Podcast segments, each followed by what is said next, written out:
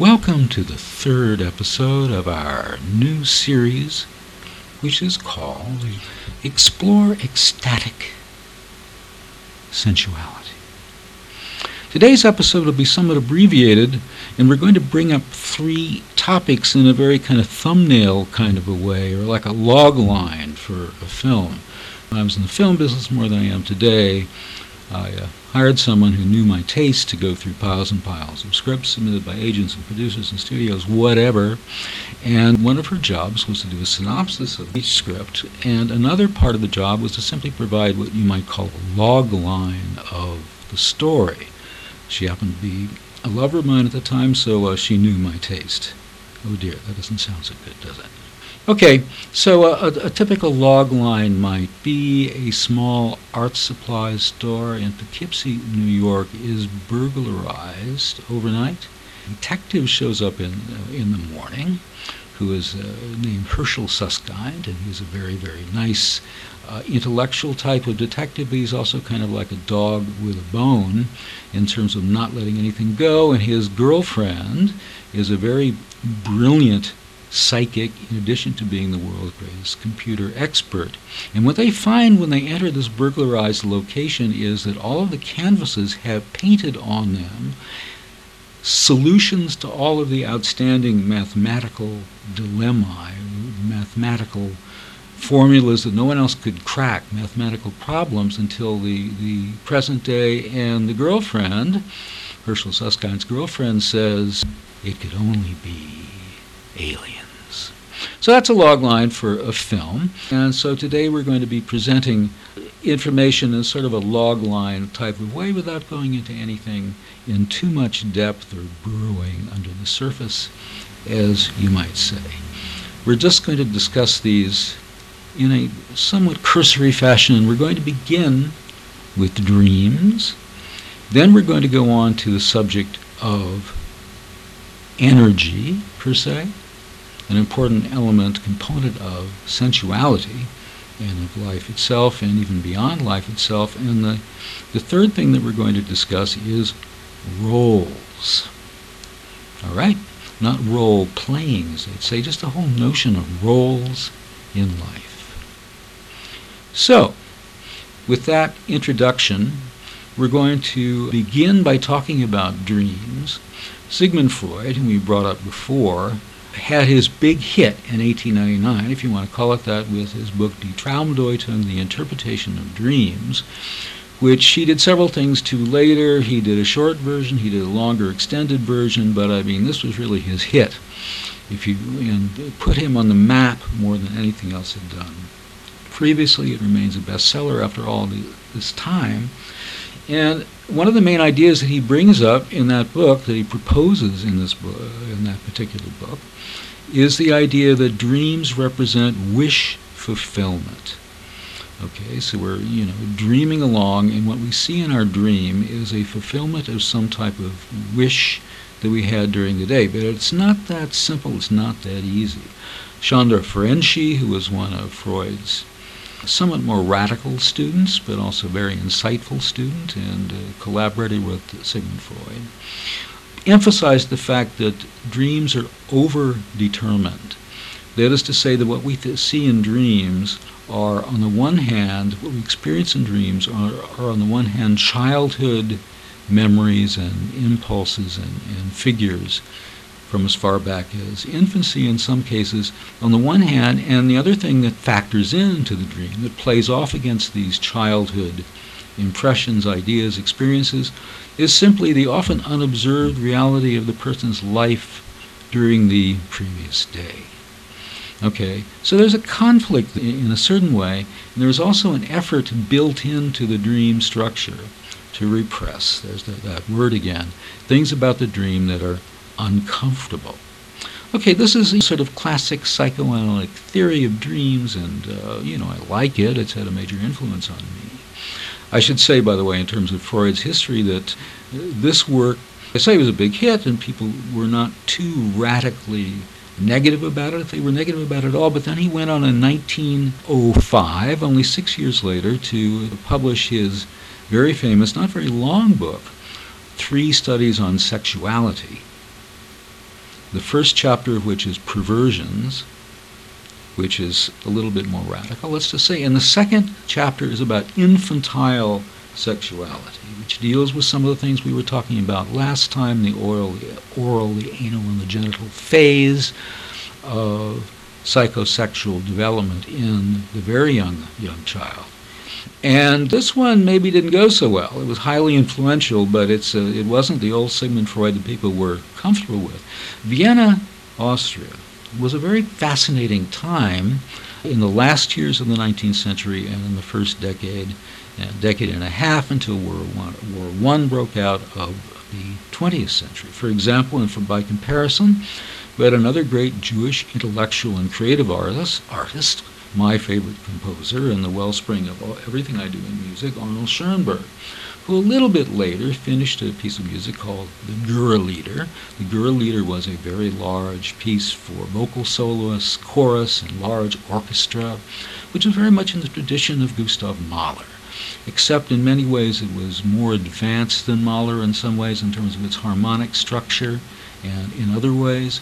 But all the same, it was it was a big hit. It was highly acceptable to the Viennese audience at that time. But then Schoenberg did something a few years later, after the uh, the three studies on, on sexuality and Freud. He premiered a piece called Pierrot Lunaire. In Pierrot Lunaire, turned music upside down. And it's done so ever since. It's a completely different sonic world and thought world. And you think about so many things going on in Vienna at that time. Gustav Klimt, the artist, and, and others. Schoenberg, of course, was also a very good painter. So a fascinating period of time, of course, cut short first by World War One. In the 20s, there was a resurgence, but, a resurgence, but then in the 1930s, with the Nazis and Kristallnacht, seeing many people fleeing Austria, Schoenberg and Freud both. So that is the uh, the classical idea of dreams, but I'm going to just take it from a more of a personal standpoint and look at it differently. I see dreams as a great opportunity to, to travel backward and forward in time, to experience things in this weightless realm but by weightless, it is not asensual at all. It is not asexual at all. It relates very much to our physicality, but it is a physicality experienced in an expansive way. I'm going to share with you a dream I had about a week ago. And dreams often we're sort of floating, and our, the environment changes, and we're lying down, or we're cuddling, or we're standing up. Or, you know, we have different modes of being. Time has a different framework. And I, I realized that I was kissing someone, a woman I used to know and was very fond of and attracted to. And the kiss went on a very, very long time. And there was a tremendous mutuality to that kiss, a tremendous exploration. And the kiss seemed to have meaning and implications and feelings throughout the body and emotional and, and intellectual feelings. It was truly astonishing that went beyond what we normally think of as classic, what they sometimes still call, I think, a French kiss. I don't know. Sometimes you think of French people kissing and it's on one cheek and the other, but it was a a tongue kiss with lips and tongue very much involved. But there was an entanglement, as we brought up last time when we talked about quantum physics, an entanglement between me and the woman, whom I no longer know. So not, I'm not going to say who she was or is. But there was a connection that was so remarkably deep, brought about by this sensual, physical dream experience so dreams are, are a way that we can navigate and explore realms of sensuality, navigate and explore psychological realms, intellectual realms, realms of travel, realms of being located outside of a normal framework, either in two different places at the same time, The whole notion of time and dreams is radically different. There's a current subject of discussion and has been for several years in philosophy and physics too to a certain extent, which is called retrocausality. Can the future influence the past? Many interesting discussions on that. So quantum mechanics that we brought up last time. Many interpretations, some interpretations of quantum mechanics say that the human observer is key to determining what is true and what is not. Whether a photon, a particle, passes through a slit as a particle or as a wave. Things along those, those lines. But it's that moment of conscious determination and judgment or determination in the human mind that determines what is true from the standpoint of that subatomic particle. And you say, wait a minute, I mean, you know, can cats do the same thing? Amoebae, can they do it? This is some pretty, pretty weird and interesting stuff. And so retrocausation was, uh, Huw Price, for example, has brought that up as an alternative to the idea of what Albert Einstein called spooky action at a distance, which meant he didn't like the idea of two entangled particles remaining entangled, that is, having the same polarity, plus or minus, uh, if they were separated by distance. So if you change the polarity of one of these little particles here, and you change the polarity of the other one way over here. And if they can maintain the same polarity, Einstein didn't like that one bit. So you go into interesting people in, in quantum physics, and uh, for example, John Bell, Bell's inequalities, etc., etc. But many of these issues are, in large part, still under discussion. So this is an interesting, from dreams we can jump off to our second topic, which is the topic of energy, qua energy, energy per se. Einstein famously wrote E equals mc squared. Energy equals mass times a constant squared, and that constant being our good old friend, the speed of light. Let's talk about some things for a second. Because the, uh, the speed of light, whether, for example, there's a, a particle called the tachyon, which seems to exist, which goes faster than the speed of light, and if it does, and if it can, can be measured in these large colliders that they have in Switzerland and elsewhere, that, that's a problem for, uh, for Einstein. A few years ago, an interesting physicist named, uh, uh, I think Alan Aspect was one of the people, there was another character, believe that neutrinos, uh, which are quite a well-known particle, could travel faster than the speed of light. And he seemed to have measurements that showed that in Switzerland, but boy, they were after him like crazy. And they had to check the switches and the, and the resistors and the capacitors on that collider, and they said, well, you know, I guess something was wrong with this machine that day. You know, because we just can't accept that anything goes faster than the speed of light because it throws it throws classical physics, what they call the standard model. Not talking about measurements of women's bodies, but the standard model in physics, which they claim explains everything and then some. Since it was a big problem for them. Then some other people came along during this last decade, and they started saying, well, you know, wait a minute talk about all these particles that you keep finding, and they, keep trying to find more itty bitty things that play around, quarks, and you know, all this kind of stuff. And they also uh, spoke against the idea that everything takes place in a vacuum. You find the word vacuum used in mathematics, physics, and philosophy. Alain Badiou, whom we mentioned last time, uses the idea, the term vacuum all the time, but maybe there's no vacuum at all, they say. That everything is composed of space-time atoms Remember, space and time are the same thing. Richard Wagner, in his opera Parsifal, you know, a long time ago, said pretty much that. And everyone said, well, Richard Wagner is not to be taken seriously. He wasn't really a philosopher, but who knows? Poets and philosophers and composers have, if not stumbled upon exactly, devised fantastic truths and, and that's what art is about, to find, to find truth, amongst other things, and to find pleasure. but also on the subject of, of energy, and sort of in parallel with, with Einstein, but in other ways not, you might say. There was a guy named Erwin Schrödinger, and Erwin Schrödinger had a really interesting idea when we talk about energy and movement and motion per se. He proposed that there was something called Zitterbewegung, a German word meaning, if you translate it, jitter motion. This is kind of like Brownian movement, which you, if you studied high school physics or anything, you've heard that term and know what that is.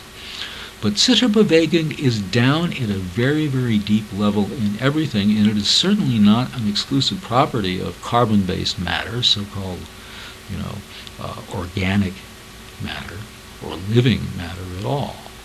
Zitterbewegung is inherent to matter and is this kind of fundamental movement that underlies everything. A fundamental energy that underlies everything. So, wow, that's interesting. Maybe you'd never thought of it that way. You think of these silly models of the uh, electrons whirling around the, uh, the, the, nucleus with its uh, you know, protons, and all of that uh, balderdash. But you don't really think that underneath all of this, and if you will, powering all of this, is something that is very fundamental to existence, Zitterbewegung, jitter motion, jitter movement. So if you begin to realize that energy is such a fundamental aspect of everything in the universe, as I mentioned a moment ago, why not tap into it?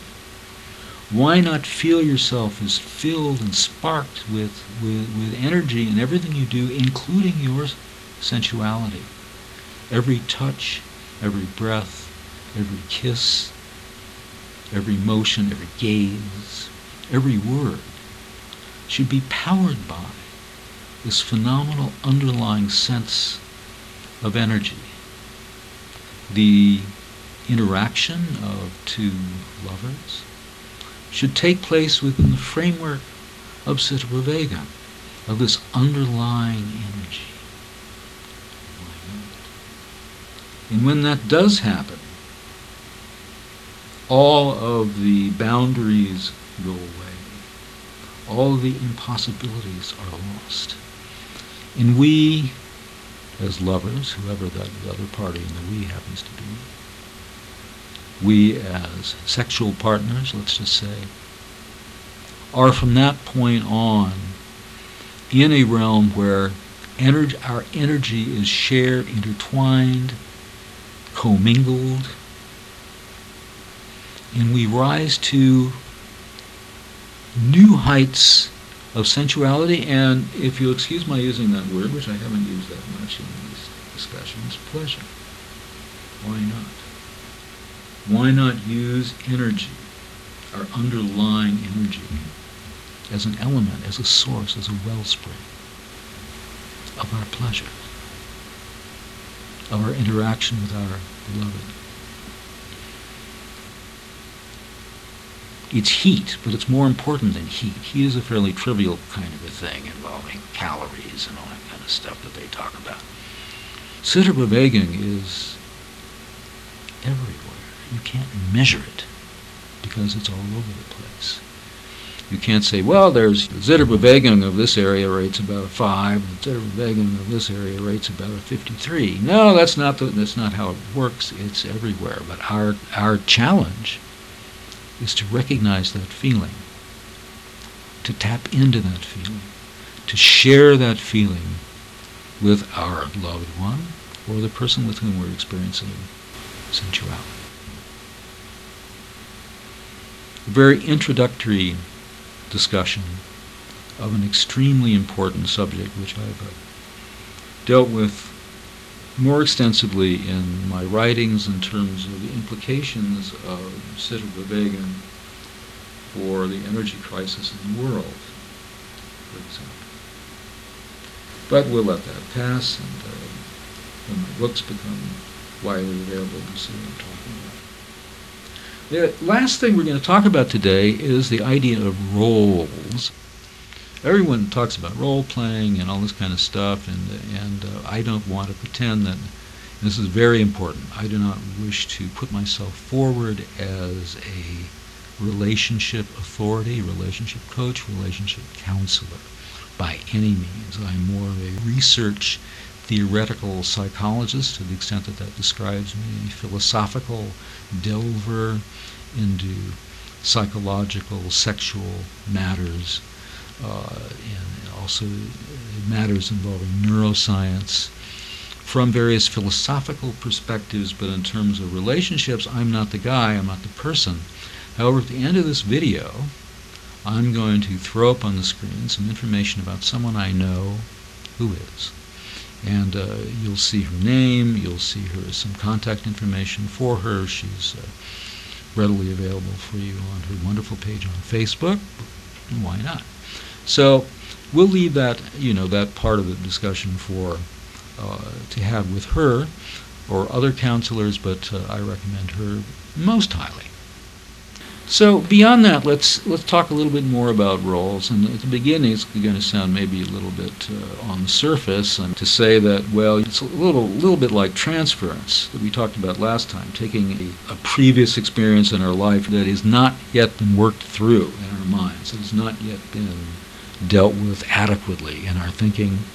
And then superimposing that on our present experience so that there's this undealt with material from the past and what we're living now in our current relationship, or it can be a work relationship, it can be any kind of relationship, but in terms of man woman, or woman woman, or man man, or three threesome, whatever, whatever your configuration preference is, it's colored by and it can really go for a fall I have this little theory, but by the way, that uh, that sometimes people in relationships build in an escape hatch, which is to say they get involved in relationships with people who they know at a certain level are going to have some very difficult tr- trait about them or behavior pattern about them. It's either suspected or that they know it forthright someone who can't stand being around smoke smokers or cigarette smoke finds himself involved with a smoker and uh,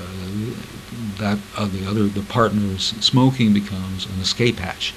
Uh, a person that heavy is a more heavy drinker than the other person wants to be escape hatch.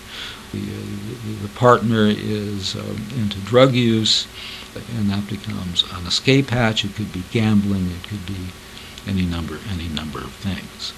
That's just a theory I have, and uh, I wonder if anyone else shares that. I've actually observed people in relationships for a long time, and they're kind of stuck there, and they, they get married simply so that shortly thereafter they can get divorced because they have no idea how to just separate in the normal course of things. Well, we're splitting up. They need that process. They need that other people to come in, lawyers and whatever, largely lawyers, to kind of put it on a more legal framework and to take all the all the the, the, the grit out of it, you, you might say. Very curious thing. But in terms of roles, of course, people take the roles that they play in their jobs, and they take. If a person is uh, is uh, is subservient in their, their work environment, sometimes they take that subservience home with them.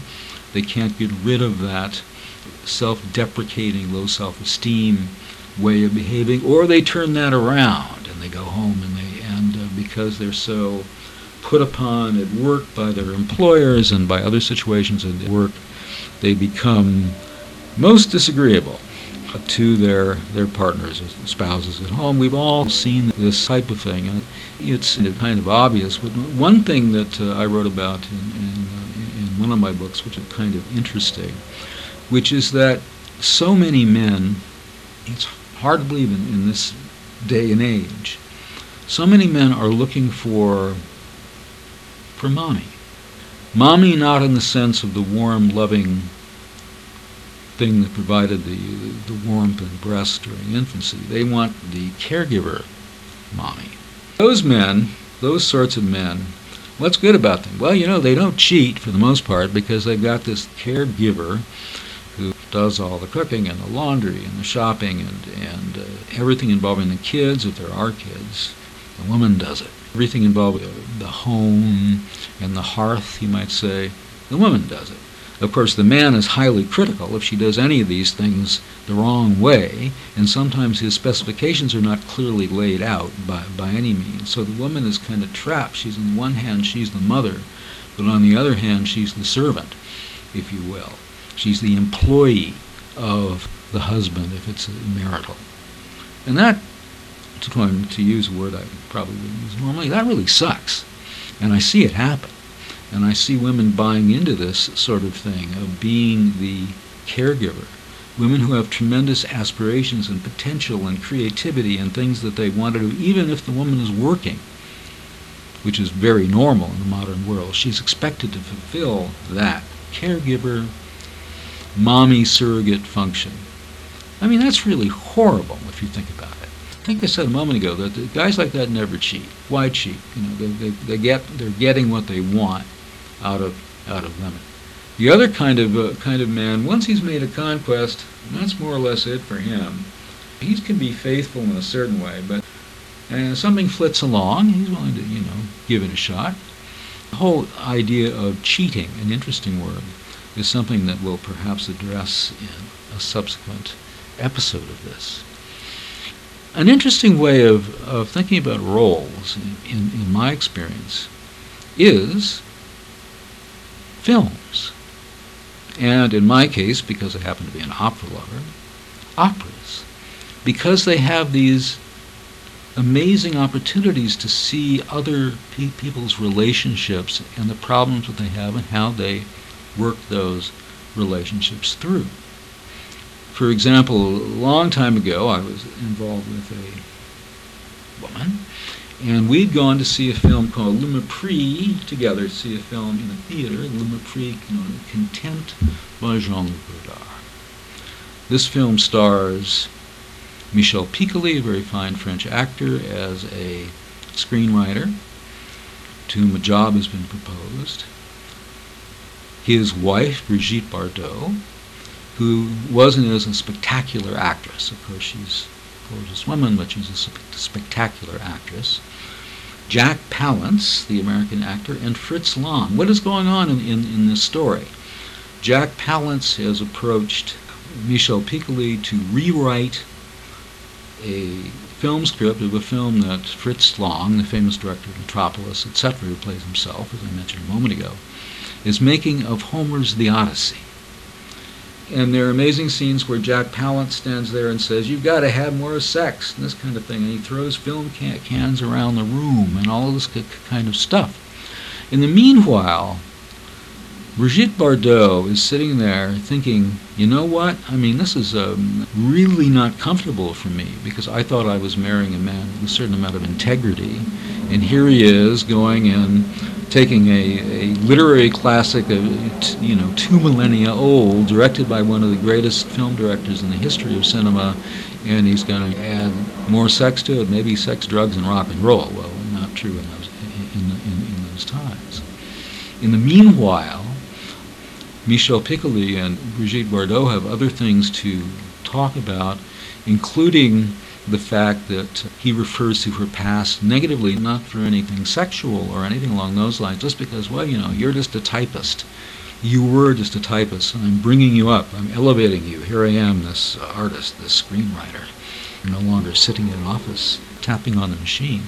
So the, the film is called Contempt because uh, there's aspects of contempt on a number of, of, different levels, including, I believe, Brigitte Bardot's contempt for her husband, Michel, Michel Piccoli. So I saw this with uh, the woman I, I mentioned previously, and we went back to to my place and had a glass of wine or some such thing. It was one. And she said, okay, that was a bad film and I'm not going to stop having this conversation with you until you agree that that was a bad film. I said, oh, wait, you know, you may think it's a bad film, but do I have to sit there and agree that this film that we saw together, which is a highly respected movie and on many dozen best film lists by many respected filmmakers and critics and scholars, you know, you're not going to, just because you don't like it doesn't mean that I don't have to like it. But you know what's going on in, in a situation like that? We haven't brought up the subject since. It's someone I still know, but I'm, I'm thinking that there was something about that film, the events between those characters, among those characters that troubled her. There was something not worked out in her own life that was portrayed in that screen. And had our relationship been different and more communicative, we could have talked through that. Here, cheers. Green tea, ginseng, and a little bit of tang. Delicious. I'm going to take another sip. But other fil- films and drama and, and, and opera, for example, Richard Wagner, his name comes up again somehow, but uh, in his opera, rather, Tristan und Isolde, marvelous opera.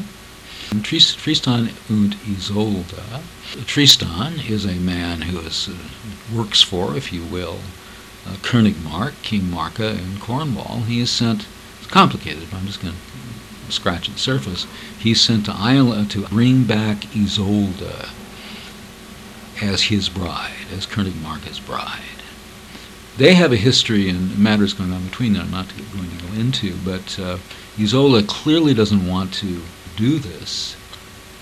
Uh, she wants to confront, they're sailing across the sea, she wants to confront Tristan on the boat before it hits Cornwall, where they're going to meet König Marke, uh, King Mark.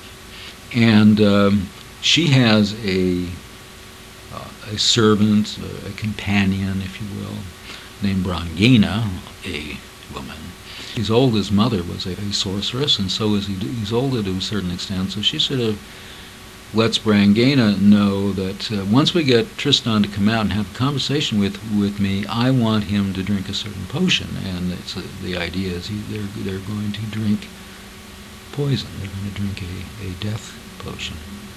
But something happens. There's a switcheroo, and they end up drinking a love potion. And the opera goes on to be one of the great tragic love stories of all time. And to watch this motion from, if you will, hatred to love, even though it's uh, it happens in the context of a potion, of a, a substance, if, if you will, is still a glory to behold. Uh, the end of the end of the opera is sad. I warn you of that. the greatest production of that opera stars my favorite opera singer, Waltraud Meier. Speaking of whom, another interesting opera, heavily emotional opera about relationships is Wagner's other opera, opera Die Walküre. There's a wonderful version of Die, of Die Walküre on the same channel that you're watching now on YouTube, starring Placido Domingo as Siegmund, again Meier as Sieglinde, conducted at La Scala by the estimable and fantastic Riccardo Muti, whom one does not necessarily identify with opera. But in the, this opera consists of two individuals, a man and a woman meeting, having an instant chemistry, despite the fact that the the the woman is married to a rather horrific character named Hunding in the course of this interaction, they discover, going back to their family histories, that they are that Siegmund and Sieglinde are brother and sister. But that kind of ain't going to stop them. This is this is love indeed. So a duel between Hunding and uh, and Siegmund is scheduled for the next morning. It's such an, an intense emotional piece. Wotan, the, the king of the gods, is put through the ringer by his wife, the queen of the gods, Fricka, who doesn't like any of this. She doesn't want this incestuous situation to take place between these two siblings, brother, brother, and, and sister. So it ends up that Wotan is forced to, to tell Brunhilde, who later takes a much larger role in the ring operas of, of Wagner, to to intervene against her, her, her will, so that in effect Siegmund, the man, will be defeated, will die. This is emotion at a very, very high level, and the study of relationships at a very, very high level. But on, in terms of no, uh, ordinary movies, There are so many others that, that are great, in my opinion, for, for couples to watch. My favorite director working in, in film now is Lars von Trier, the Danish director. In particular, three of his of his films, Breaking the Waves, about a young, naive woman who has visions, visions of God, religious. She believes that she speaks with God, who marries a rather rowdy worker on an oil derrick.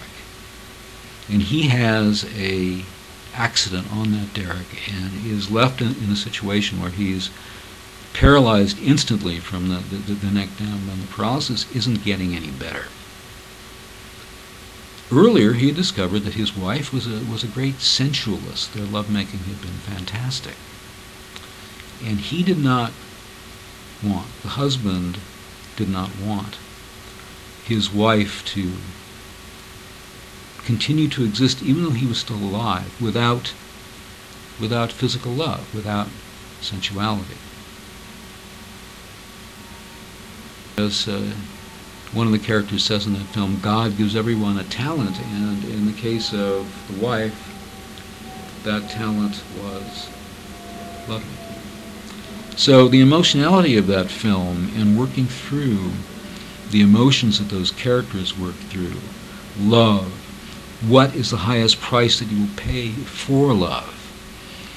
If your partner says sleep with someone else, and I've watched that situation and seen that situation in, real life, by the way, and some, sometimes it can be disturbing and odd. Why don't you go out and sleep with such and such? Oh. Or uh, sometimes a friend uh, will say, you know, you really ought to go out and sleep with such and such, and there's like, whoa, what's what's going on here? Melancholia is another incredible, tragic love story, starring Kirsten Dunst and uh, Charlotte Gainsbourg. And finally, we get to Antichrist, the most difficult relationship film ever made by a wide, long stretch. A wide, long stretch. A couple are making love, and their infant child, while they're doing that, crawls out of its crib, and because it wants to get its toy, and ends up falling out a window down several stories into the snow and dies.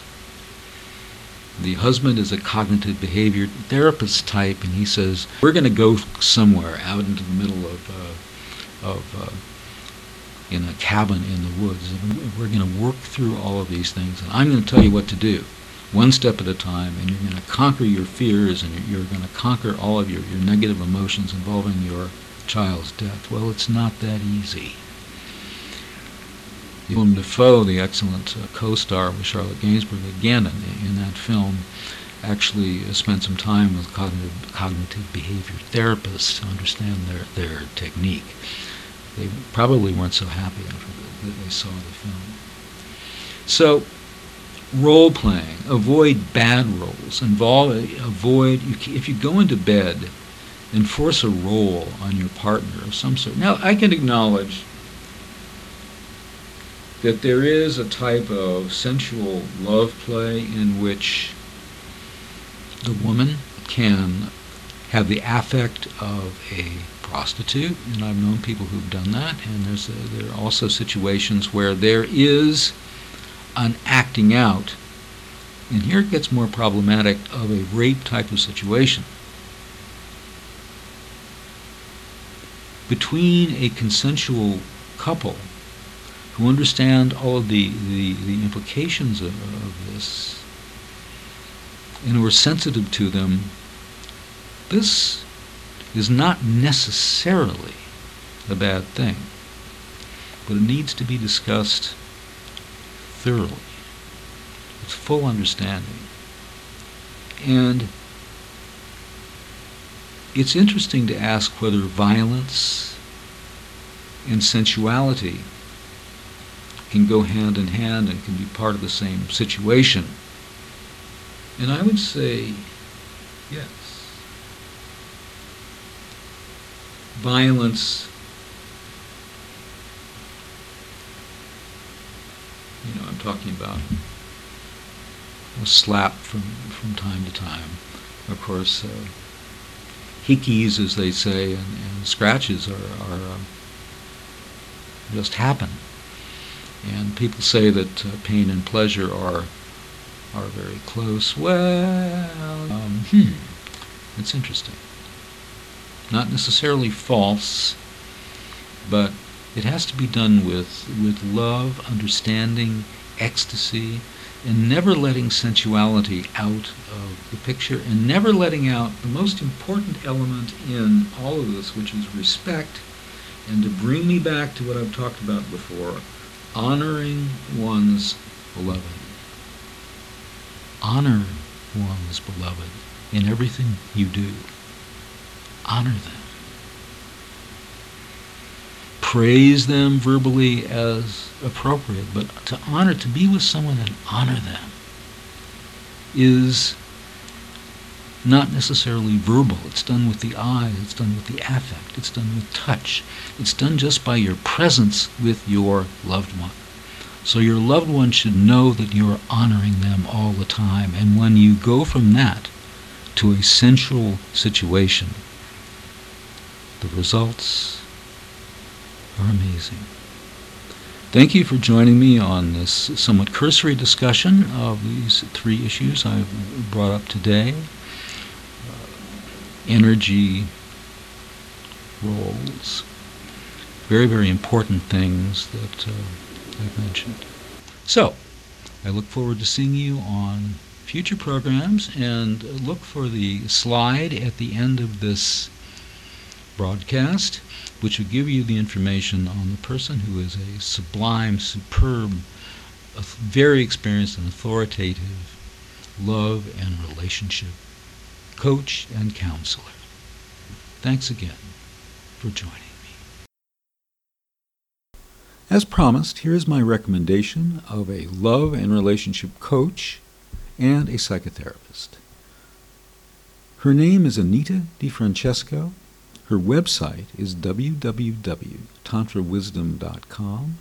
She's also on her Tantra Wisdom Facebook business page and her Love and Relationship Coach Facebook page. She is not only a love and relationship counselor and psychotherapist, she is a two time national award winning journalist and the author of two excellent books Live Free Recreate and Liberate Your Life which deals with matters such as the ones we discuss here in this podcast mindfulness, sexuality, relationships, and so forth.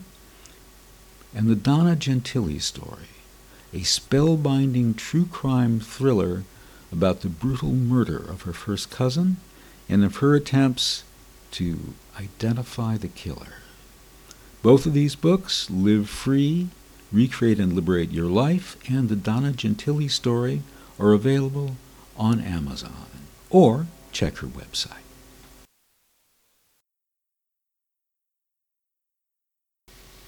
Adoring and honoring someone you truly admire is an exponential pleasure because in the process you are also adoring and honoring yourself.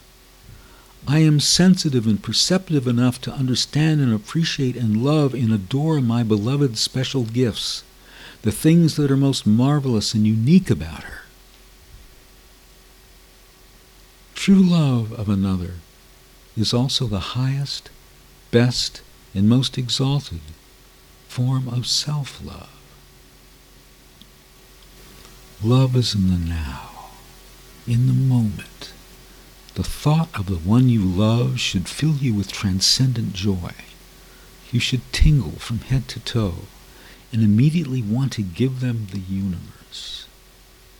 With that feeling, all of the neurotic lack of trust and self-doubt vanish like toxic dust blowing away in the wind. And you are left not only truly whole, not only truly yourself, but ready to become new selves and to share those selves with your beloved. When two people are ready to take this journey together, it is magic. It is the greatest magic there is.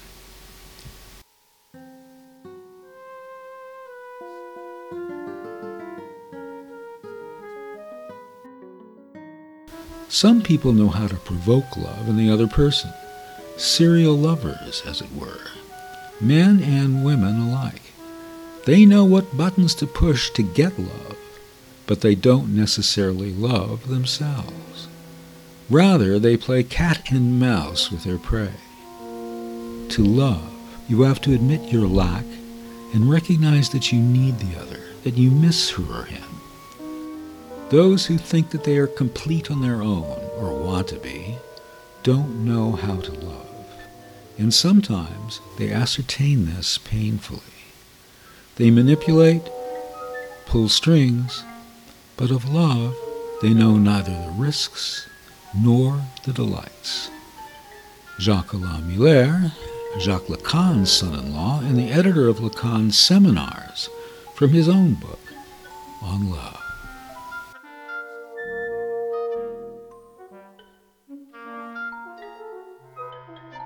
The, quote, doesn't stop being written is the impossible, as I define it on the basis of the fact that it cannot in any case be written. And it is with this that I characterize the sexual relationship. The sexual relationship doesn't stop not being written. Jacques Lacan, Seminar 20, Encore on feminine sexuality, the limits of love and knowledge.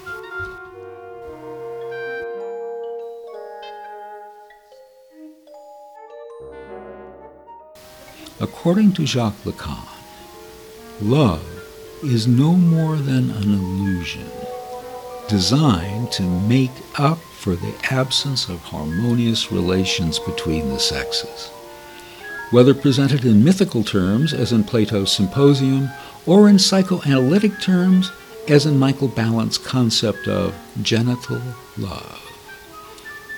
Ballant held that genital love, free from pregenital traits, may be examined for positive aspects, such as genital satisfaction or orgasm, idealization, tenderness, and regard or consideration for the partner. Balint finds that genital satisfaction or orgasm may be completely narcissistic and exist without love. Idealization may be a hindrance to rather than a hallmark of a true love relationship. Tenderness is a quality associated with frustration, inhibited development, weakness, and immaturity. Regard and consideration for the partner in love is an artifact of civilization and a perpetuation of archaic, infantile forms of love. Genital love has little to do with genital sexuality. It represents a fusion of contradictory claims, a reconciliation of pregenital and cultural needs fully mature genital love remains an abstraction. Or, so thought psychoanalyst Michael Balint. But back to considerations relating more directly to Jacques Lacan. The sexual drives are not towards a whole person, but towards part objects there is therefore no such thing as a sexual relationship between two subjects, only between a subject and a partial object. For the man, the object A, objet petit a, the object of desire which we seek in the other, occupies the place of the missing partner, which produces the matheme of fantasy. In other words, the woman does not exist for the man as a real subject, but only as a fantasy object, the cause of his desire. As something rooted in the real, sex is opposed to meaning, and sex, in opposing itself to sense, is also, by definition, opposed to relation opposed to communication.